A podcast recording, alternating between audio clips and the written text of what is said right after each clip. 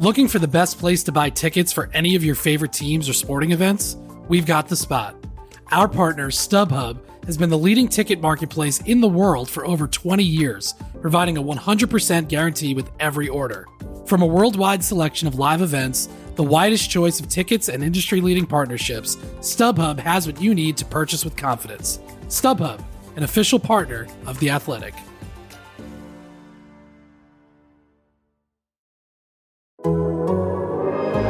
The Athletic.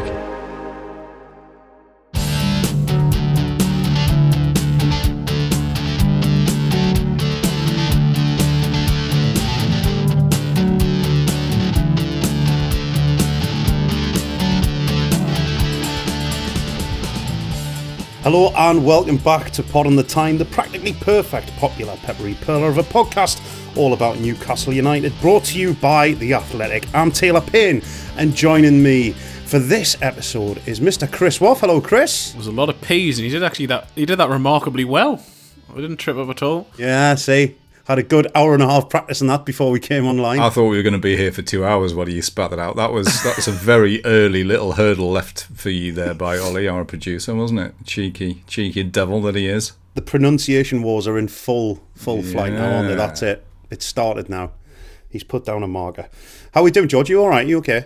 No, I'm absolutely not all right. Oh, it's it's it's end of January. This has been an absolutely oh, I hate transfer windows. I'm sure we've said that before. This has been up there with the worst, not because there's a lot happening, but because there's a lot not happening.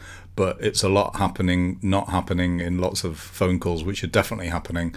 It's very stressful. I'm just looking at Chris's poor, tired, exhausted face um, on our call here. He looks like he's aged about 20 years, and considering he was born at the age of 60, um, the reverse Benjamin Button, he's he's not looking good, poor lad. Are you all right, Chris? Is, is it taking its toll? It has taken its toll. I mean, speaking to George on a reg- even more regular basis than I have to as well. That that, that compounds matters even further. So, uh, so yeah. Before we came on, we were talking about a piece I'm possibly going to write, and he's confused me so much with what he said. I had to give him a severe dressing down. I had to remind him which side his bread's buttered on, and I said, you know, that that there are the Chris Waugh roller coaster. There are peaks or trough, and I've said, look, Chris. In in our time together, I've built you up and I've knocked you down. You're very much at a knock you down stage this week. He's getting uppity and angry, and it's not appealing. It's not an appealing characteristic, Chris. Raise your game. There we go. Chris Wolf giving a severe dressing gown there by George. Apparently, that sounds sounds incredible. Uh, right then, I'd eat orchid.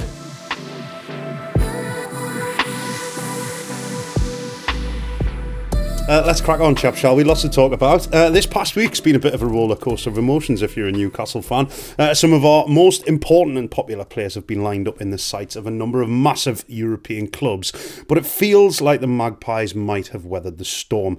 Uh, Bayern Munich have given up on Kieran Trippier, or have they, Chris Waugh? We've been hurt before, haven't we? Well, I mean, the message from the Bayern Munich end is very much that they have given up on Kieran Trippier now. I mean, as we mentioned on the podcast the other day, and as we wrote over the weekend on the Athletic, Newcastle were adamant that Kieran Trippier is categorically not for sale. That's been the message from the very top of Newcastle United. But Bayern Munich then tested Newcastle's resolve on that. They'd made a loan uh, with an obligation to buy offer. They'd made a loan offer. They'd made uh, an early offer, I think, of about something like 8 million euros. Then they came back with an offer of around about 15 million euros, which is roughly 12.8 million pounds, which Newcastle rejected on Tuesday.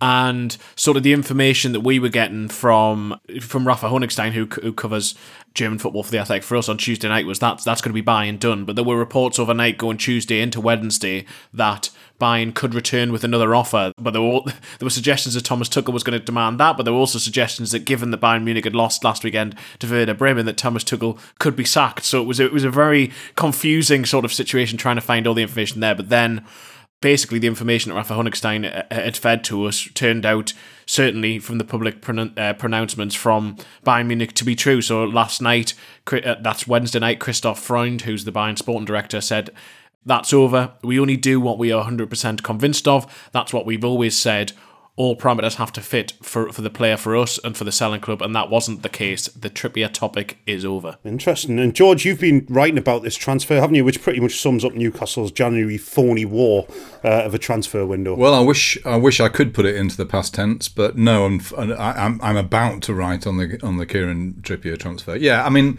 I think a few things to to mention. Firstly, there's a human being involved um, in this, as there are with all sorts of transfers. I think we sort of forget about that sometimes. It you know it feels a bit like a sort of a game of chess or whatever, and you know clubs moving pawns around the the chessboard and. We have to sort of remember that. But I, I do think there have been some very important moments when it comes to transfers and Newcastle post takeover. There was bringing in Trippier in the first place. They the fact that they showed they could go and get an established England international um, from a big club and sign him at a time when Newcastle were in a relegation battle. There was signing people like Bruno and Sven Botman, really good, promising players under the noses of big clubs.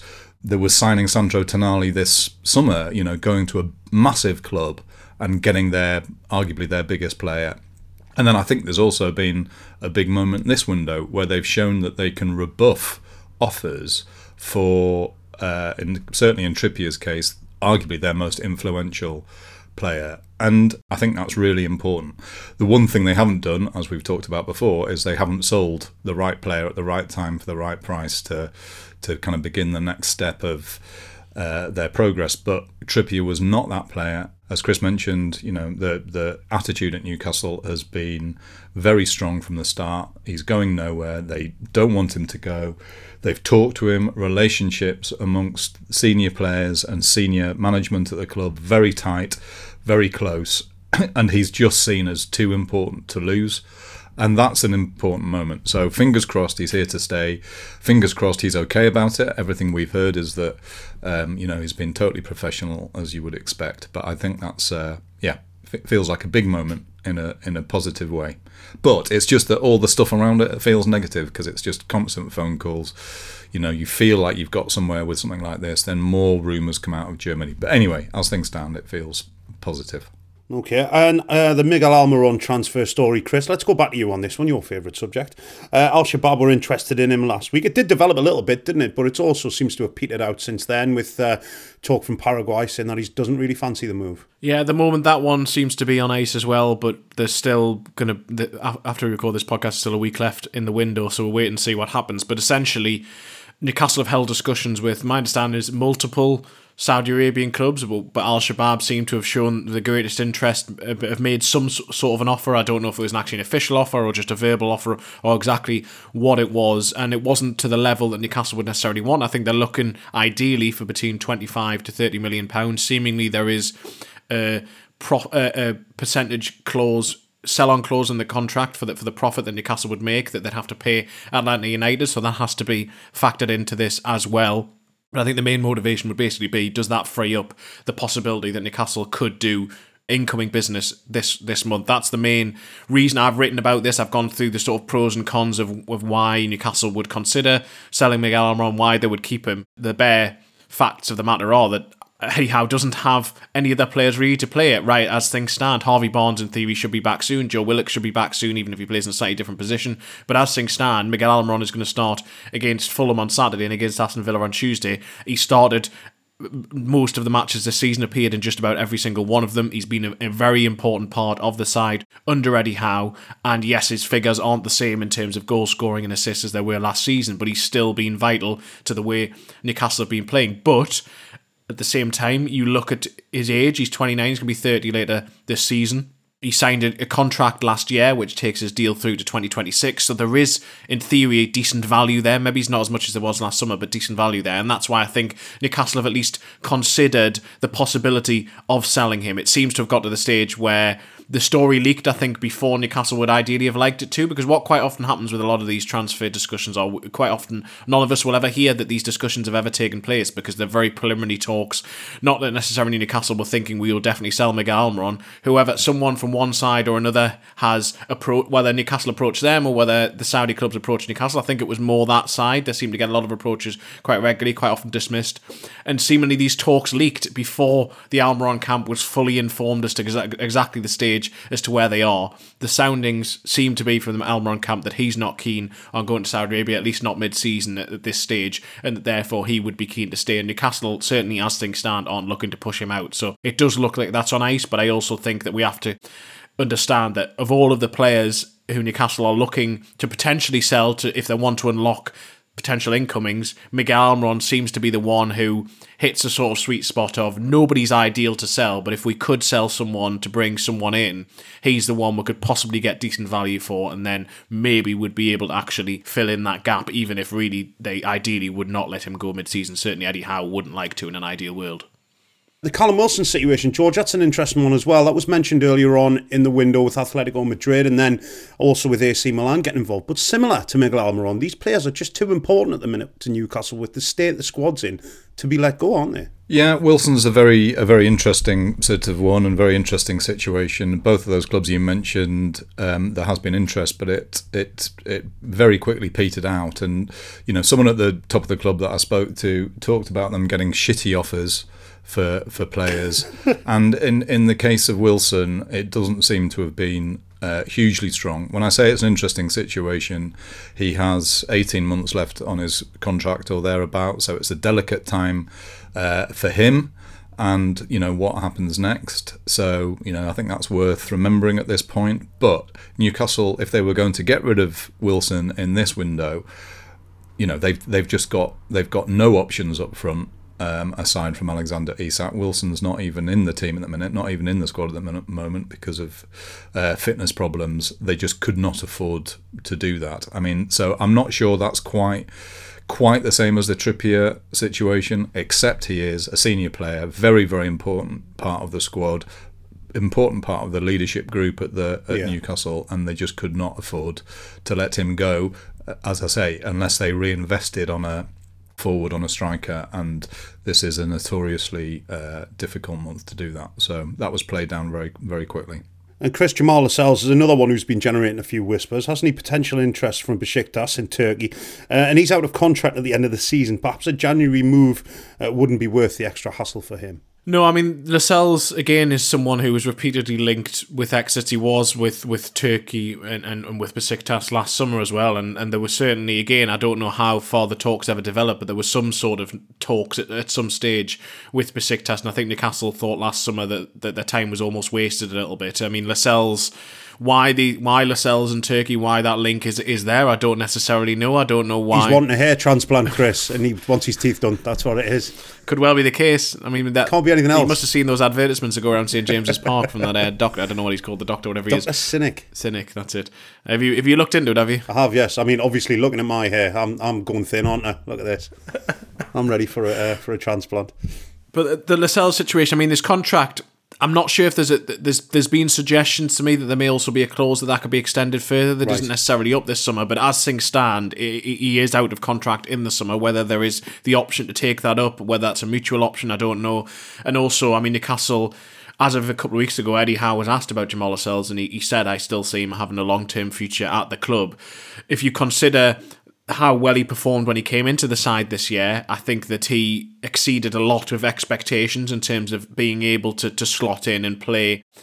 He's adapted his game slightly. He's improved it, and Newcastle don't have many centre back options either. I mean, as I mentioned on the podcast the other day, Fabian Schär may turn out to be an emergency option as a, as a number six as well. And if that's the case, then Jamal Lascelles would come into the team to partner Sven Botman almost certainly or they'd have to move Dan Burn into centre back and play Lewis Hall or wait for Matt Targett to come back. So really, again they don't have, although they have more defenders and they have forwards at the minute and attackers. They still don't have loads of options. He also Jamal Lascelles remains club captain as well. He's been Howe has made it clear how highly he rates everything that Lascelles brings and has brought and that culture that's there.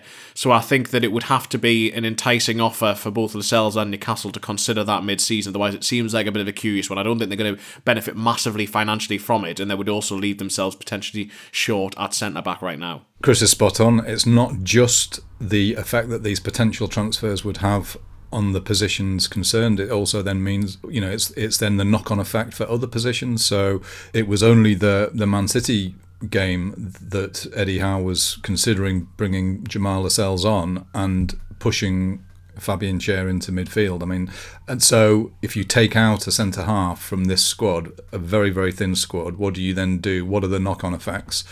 For a the rest of the season, but also for other positions. I think that's you know that's that's an important point. It's the same with Wilson. You take out Wilson from this squad, albeit he's injured at the minute. What does that then mean for Anthony Gordon, for example, who's been one of Newcastle's most effective players, if not the most effective player? You know, for ex- so they have to be very careful about what they do. It doesn't, you know, on the one hand, you can see why Jamal Lascelles would want regular football, you know, might want to extend a contract and that side of things, but it doesn't make a lot of sense from Newcastle's perspective at the minute without a replacement being there. Uh, just to make clear, I mean, there's there's a lot of as, as we've said that it it's felt very very busy in terms of from a journalistic point of view and from a fan point of view over the course of the last week i would compare it to the january 2022 window in terms of at least for this small period of the last week in terms of busyness even if the only thing that's happened is javier manquillo has left and nobody else has actually come in or gone but there are people at the club who are keen to get out the message that there's no fire sale happening at Newcastle United. Yes, they have PSR issues uh, and they are going to have to sell someone at some stage. And if they want to do significant business this month, they're almost certainly going to have to move someone on this month as well. But I think a lot of the the rumours and the links that have come out, it's partly to do with the market test in Newcastle to see where they can. Bayern Munich were seeing how far they could push. Could they take Kieran Trippier? What would Newcastle fold at essentially what, what would they accept the value for. But I also think that Newcastle have, to a degree, brought this on themselves, not in terms of, I don't mean that in so much of a negative, but they've, they've almost gone to the market and they've sort of said, look, we have this sort of PSR situation. They hadn't had an offer for a player as of three weeks ago. So that if they wanted to sell someone, they had no idea who was of any interest to anyone or, what value they'd be of interest for. So almost trying to test the market, see what's there, see what offers may potentially come in, and then rather than necessarily accept all, them all or consider them, at least know what the value is. And then if something comes up, which is which they then look at and think, right, well, if we sell player X, maybe we can do Y, we can move things around. It's not that they're necessarily going to do all of these things and accept all these offers, but it's at least to know what is out there and to understand more the market and the actual saleable assets they have. Two slightly bigger picture points. Firstly, nobody is doing business yeah, it's been this very month. Quiet, I mean, it? it's pretty remarkable. So there's been a lot of rumour and there's been a lot of uh, gossip, but there's been very, very little actually happening. So Newcastle aren't kind of alone in that. Secondly, Newcastle, one of Newcastle's strengths in the windows that they've had post takeover has been opportunism. So, you know, Anthony Gordon a year ago, the idea behind that was to bring something forward because they thought they could do him then, taking advantage of the fact that Everton needed money. So they did that. And that's been something that they've been proud of the way they've been able to operate, move quickly. People are trying now to be opportunistic with Newcastle. So, I mean, it's not something that, that, uh, that's there to be complained about. It's just the way things are. So you've got a lot of clubs doing a lot of phone calls and not actually getting very far. Um, I mean, it's been incredibly frustrating. And as Chris says, you you feel like you kind of get somewhere. Say, for example, the Kieran Trippier thing. It's like you know you're being told pretty definitively that he's not going to be sold, that he's not for sale, and that's the way things are an hour later, two hours later, there are then more rumours about Bayern Munich, and so you're having to check check out the same thing repeatedly. Not that I'm asking for people to start playing violins of sympathy, but it's it's very frustrating and um, it's quite sort of stressful. Absolutely, it is. Uh, right then, well, for all the fun and games that we've had in the last fortnight, though, Newcastle have agreed a deal for a player, and it came completely out of the blue. Uh, more on that after a quick break.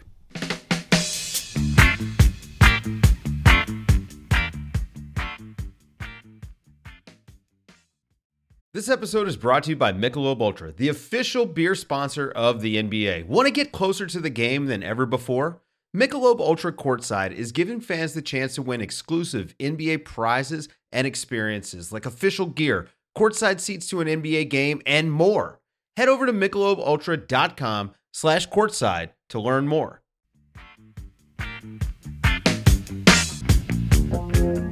So, lots of chat about outgoings this week, but not so much about incomings. However, Morgan Gibbs White has been mooted as a replacement should Miggy Almiron leave, Chris. Uh, he can play as an 8 and as a wide forward as well. So, yeah, Newcastle, despite having not done any incoming business yet on a senior level, and despite the fact the PSR issues that they have, they have been working hard to see if there is anything that they can do, and certainly Eddie Howe is pushing for reinforcements, and I use the S in brackets at the end of that because it's probably likely to be one if they get one, but you would you would ideally like more players than that. And if if Almiron was to leave or someone else was to leave, and they could free up a little bit of space, then that might mean that they can go after one of the, the long term targets that they have. Someone they really like is Morgan Gibbs White and Nottingham Forest. Obviously played very well at St James's Park on Boxing Day. He ran rings round our midfield at St James's Park. He certainly did. Now he's interesting because he, he sort of plays. He is is.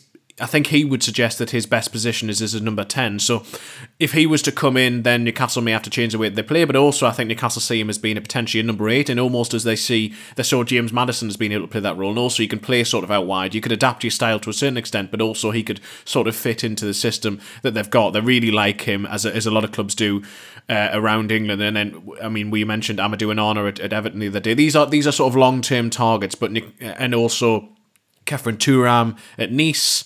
Uh, you have we mentioned Ederson at Atalanta uh, the other day in, in, in, Italy. These are a lot of players who Newcastle have looked at sort of long term, and it's not necessarily that these are definitely the players that they would try and bring in at this stage, but they are players who've been discussed up till this point, and so it would be a very very difficult deal, an expensive deal, I think, to try and bring Morgan Gibbs White in from Nottingham Forest, albeit Nottingham Forest have PSR issues of their own, have obviously been charged by the Premier League and they look to be bringing in uh, Reyna from uh, from Borussia Dortmund. It seems uh, Gio. So so whether that's because they anticipate someone leaving, we'll wait and see. But that that, that Gibbs White is is certainly a very special player, and I can I can say that Newcastle definitively do have interest in him. But whether that's one for this window, I think with a week left in the window, I, I, things would have to move very very quickly if they were to get that one done. Just on kind of related subject, we should just. Um confirm that post our first part of the week, Newcastle have confirmed that uh, Joelinton has. See what I did there? Trying to trying to be a bit better there. Joelinton. Joelinton. Joelinton has now had his surgery, had his thigh surgery, and has started his re- rehab. Now, the club's official statement about that is quite interesting because it raises the possibility of him being back in May. Obviously, Newcastle have have a few matches in May, and of course, there's the back for the cup final. the George. FA. We've just literally just fucking shat all over my uh, punchline, which was to say that. The, so I'll just I'll just pretend you've not done it that again. and say, of course, there is the FA. No, no, there is of course the FA Cup final to be played. So that's good news. Um, I'll just pretend that didn't happen. And the other thing is that one of the one of the biggest sort of transfer non-story sagas of the past few months, Kalvin Phillips is now on his way to West Ham on loan from Manchester City. They're they're obviously prepared to pay the the loan fee. That's been agreed. Hasn't been confirmed at the time of speaking, but isn't too far away. We hear. Just on the Joelinton front, uh, it seems that what he's going to do over the course of the next four months, as well as try and get himself back for those big games at the end of the season, is he, he, there's been another Adidas advert released with him and Alexander Isak. So I assume that Adidas are just going to pump him for as much as they possibly can to get him, given how well we think he's done. He's done in terms of his acting so far. Yeah, his acting was pretty good in that in that advert. I thought the one where he uh, says "Enjoy your have a nice goal." That one, I I enjoyed that So a in, in, in the latest one, the guy guy comes up asking for size tens, and Isak rings through to Joelinton, who's in the stock room, I believe, and and, and so yeah. Uh, there's some speculation that Nottingham Forest might be uh, one of the clubs we could do a bit of business with, though, Chris, because they are still paying for Chris Woodnaldo and Jonjo Shelvey, aren't they? They are indeed. So that that was the business that Newcastle did last January, which helped them out uh, at, at that point and helped them finance the, the Anthony Gordon deal, and also was was was opportunistic in the sense of selling at the right time when really going into that window Eddie Howe didn't want to lose either of them and, and could have done with them at certain points certainly Chris Wood just for that player who who you can almost guarantee is going to be fit every week. But uh, Daniel Taylor, our colleague, wrote a piece a couple of weeks ago on the Athletic looking at Nottingham Forest situation, basically why they ended up breaching PSR rules, and one of the reasons was that seemingly that they paid so much money for, for Chris Wood and Jonjo Shelvey, and that Newcastle executives were shocked in the meetings when they were the, the fees suggested were actually proposed by Nottingham Forest, and that's one of the reasons why they moved and thought we have to we have to do these deals now because financially we're just not going to get a better offer for these players when come the summer they probably would have moved on for a heck of a lot less than they actually did when they moved to Nottingham Forest. And yet, we have agreed a deal. Uh, it's a box to box number eight, 18 year old midfielder Alfie Harrison looks to be on the way to Newcastle from Manchester City. Uh, one for the 4D Chess Brigade, this one. Nobody had any inkling that this was going on, George, did they? No, and there was there were kind of parallel budgets at Newcastle, this first team and academy level, and you know there, there's huge work being done at the academy under Steve Harper. There was a bit of this in Alan Shearer's interview with him over over Christmas, which if you've not had a read read of, please do. Um, and there is a lot of uh, emphasis being put on academy recruitment as well, and this is. Uh, Paul Midgley's job. He actually joined from Manchester City uh, a couple of years ago, head of youth recruitment, and yeah, it's it's an it's a vital part of the uh, of the setup at the academy. It's not just about bringing through young players who are already in the region and already on the club's books, and making sure that they have the best uh, setup possible for them. It's also about being able to sign players, and this is seen as a bit of a coup. Everybody's been focused on the first team, so this did come out of nowhere a little bit, but yeah, very exciting. So hopefully we'll see a lot more of this in in the coming months and years. You know, Newcastle have to produce their own players not only for their team, but also to be able to sell and you know to give these kids a future in the game. But this is really important. City do this brilliantly. Chelsea do this brilliantly. They produce players. They attract highly talented young players and either give them a chance to the first team or or or, or move them on for money. And it's the way things have to happen in this day and age. Uh, apparently, uh, Alfie Harrison was offered a route to the first team. Uh, might we see him on the pitch this season?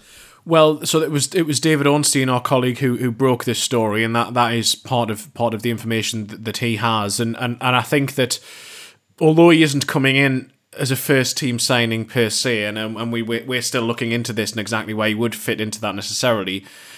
Eddie Howe has been looking at Newcastle's youth setup to see who might be able to, to basically populate the bench as you've seen over the course of the last few months. I mean, against Chelsea in December, uh, November, I think it was, for example, he gave four deb- three or four debuts off the bench uh, for for the under 21s because of the, the, lack of players that he has, and, and there's certain players he, he rates within that. Amadou Diallo is someone he really likes, the the, the wide forward. Um, he's been in and around the squad.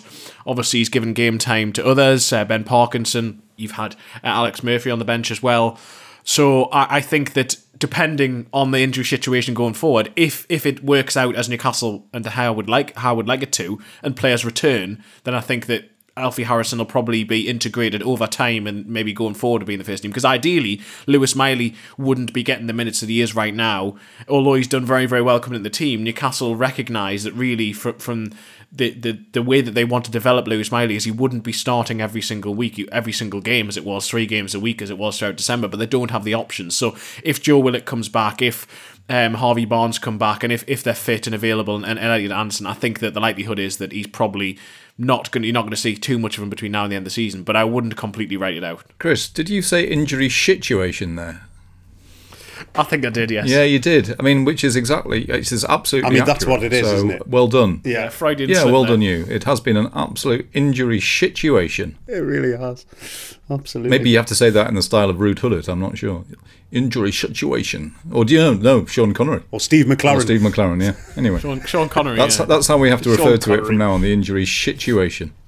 Absolutely. Right uh, sign up at theathletic.com forward slash Newcastle pod and pay just one ninety nine a month for your first 12 months. Time for a cheeky break. Back in a moment.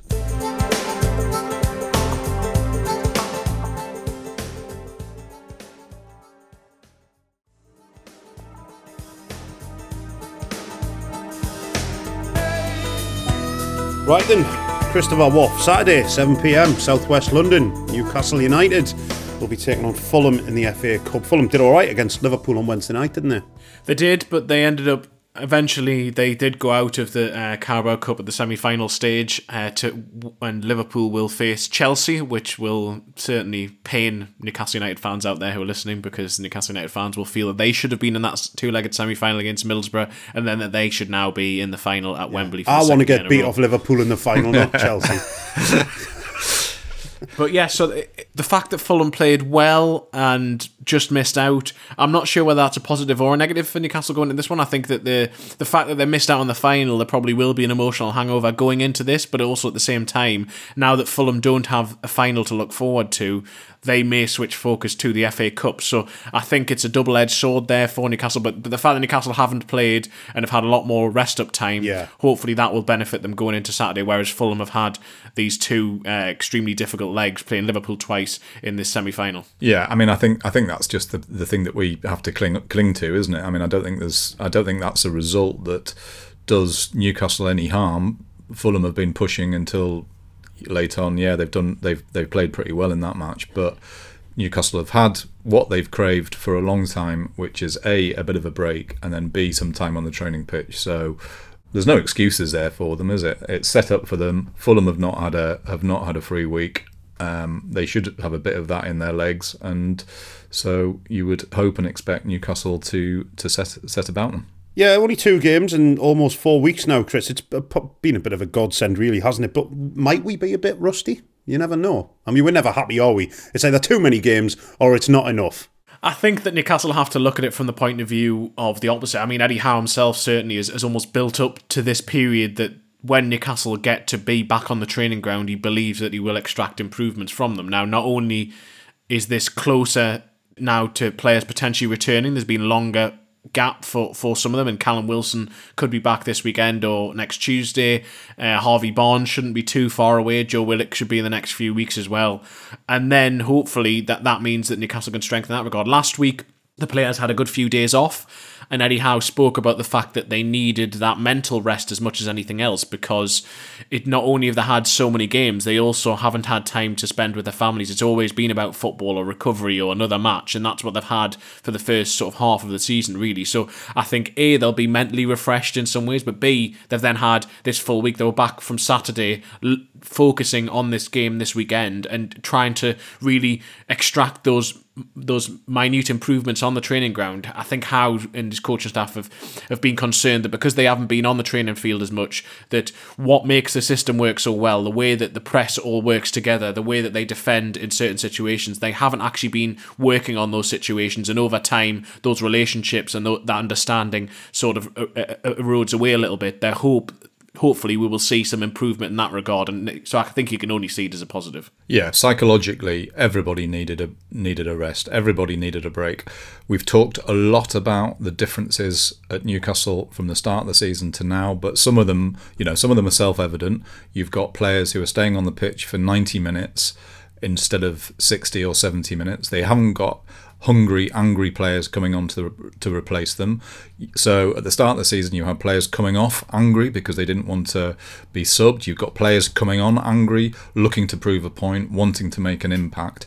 And talking about players like Miggy a bit earlier, same for Anthony Gordon. These players know that they're going to start, more or less. I know Miggy came out came out for a bit not too long ago. And so there's been that lack of competition. So that has fundamentally altered the way that Newcastle are playing games, what they've needed to make the most of what they have, which is a good first 11, but very, very little behind it. They need fresh brains, they need fresh bodies, and they need fresh brains because they're not going to be able to change a game from the bench. So it's up to the first team to do it. And this is this is the best you can you can hope for in this circumstance is to have a break, not have a game for a while, and come into this match with hopefully renewed vigor, renewed physicality, and yeah, a, a bit of freshness and time on the training pitch. It's that's all there is. You know, that's all that's all there is. So they have to make the most of it. I think it would be interesting to go back through some of our episodes and see how many times we've said, yeah, Harvey Barnes isn't too far away, Joe Willock is uh, near in full fitness, and Callum Wilson should be back for the weekend. I feel like we've said that sentence like a million times this year,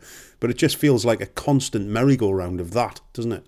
Yeah, but think about how Eddie Howe feels about it as well. Well, that he thinks course, that yeah. these players are going to keep coming back, and then then he just keeps getting negative news sort of on the injury front. I mean, the the, the Barnes and the Willock situation have been very frustrating internally. I mean, they made the decision certainly with Barnes not to not to operate, and just at the point where they thought that he was going to come back, he then broke down again, and that was sort of he, he basically being doing rehab, and the rehab I think was actually more intense than the first group session he did when he came back. But for whatever reason, when he then went into the group session, he sort of had a, had a little setback at the start of December, and, and so Newcastle are a bit apprehensive about how the two of them will come back and return because basically, if Harvey Barnes breaks down again, he will almost certainly require surgery, which could rule him out. I don't know for the for the rest of the season. I don't know the exact time frame on that. So let's hope that that isn't the case.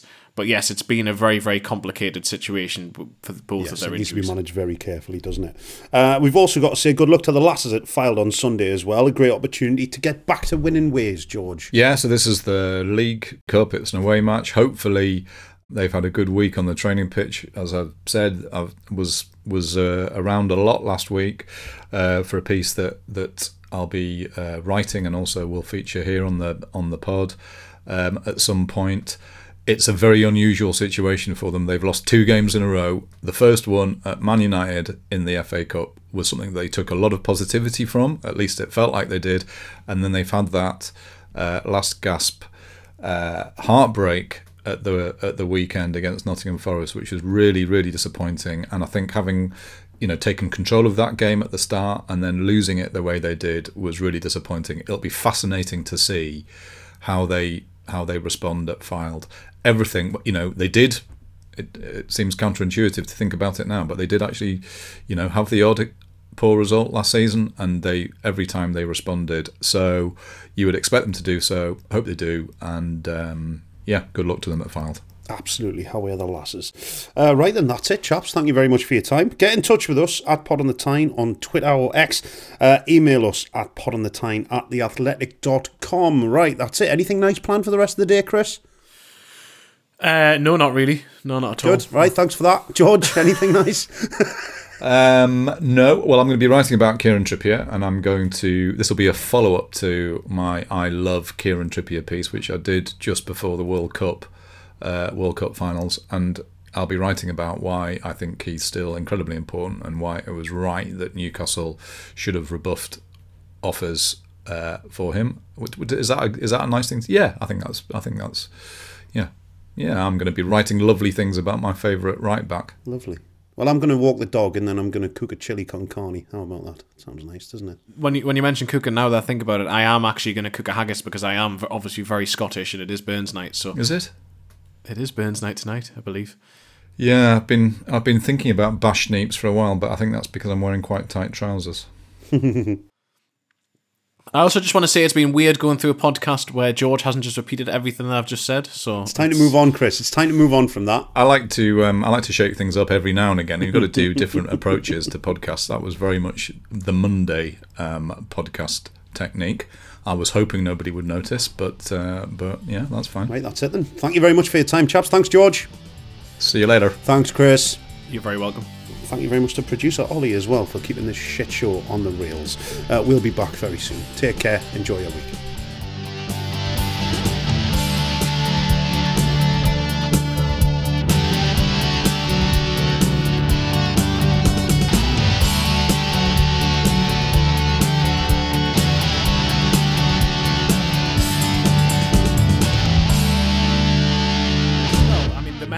Message from the Bayern Munich end is very much that they have given up on Kieran Trippier now. I mean, as we mentioned on the podcast the other day, and as we wrote over the weekend on the Athletic, Newcastle were adamant that at no way would Miguel Almiron. Uh, sorry, I said Miguel Almiron. I'm going to have to stop there. I'll come back. I am very. That was wishful thinking, wasn't it, Chris? You've been desperate to get that lad out of the club for years since he joined. You've been desperate to get him out of the club. You can't help yourself. Poor Miggy, poor lovely, You're smiling, mm. just... hard running, goal scoring mm. Miggy. What a disgrace you are. Absolute disgrace. I mean, that, does, that doesn't even make sense because I'm talking about Newcastle categorically not selling someone. what? what a manifested transfer for that poor lad. He's done nothing to right, you. I'll start that again. Go on then. yes, so as we wrote over the weekend and as we said on the podcast the other day. The Athletic.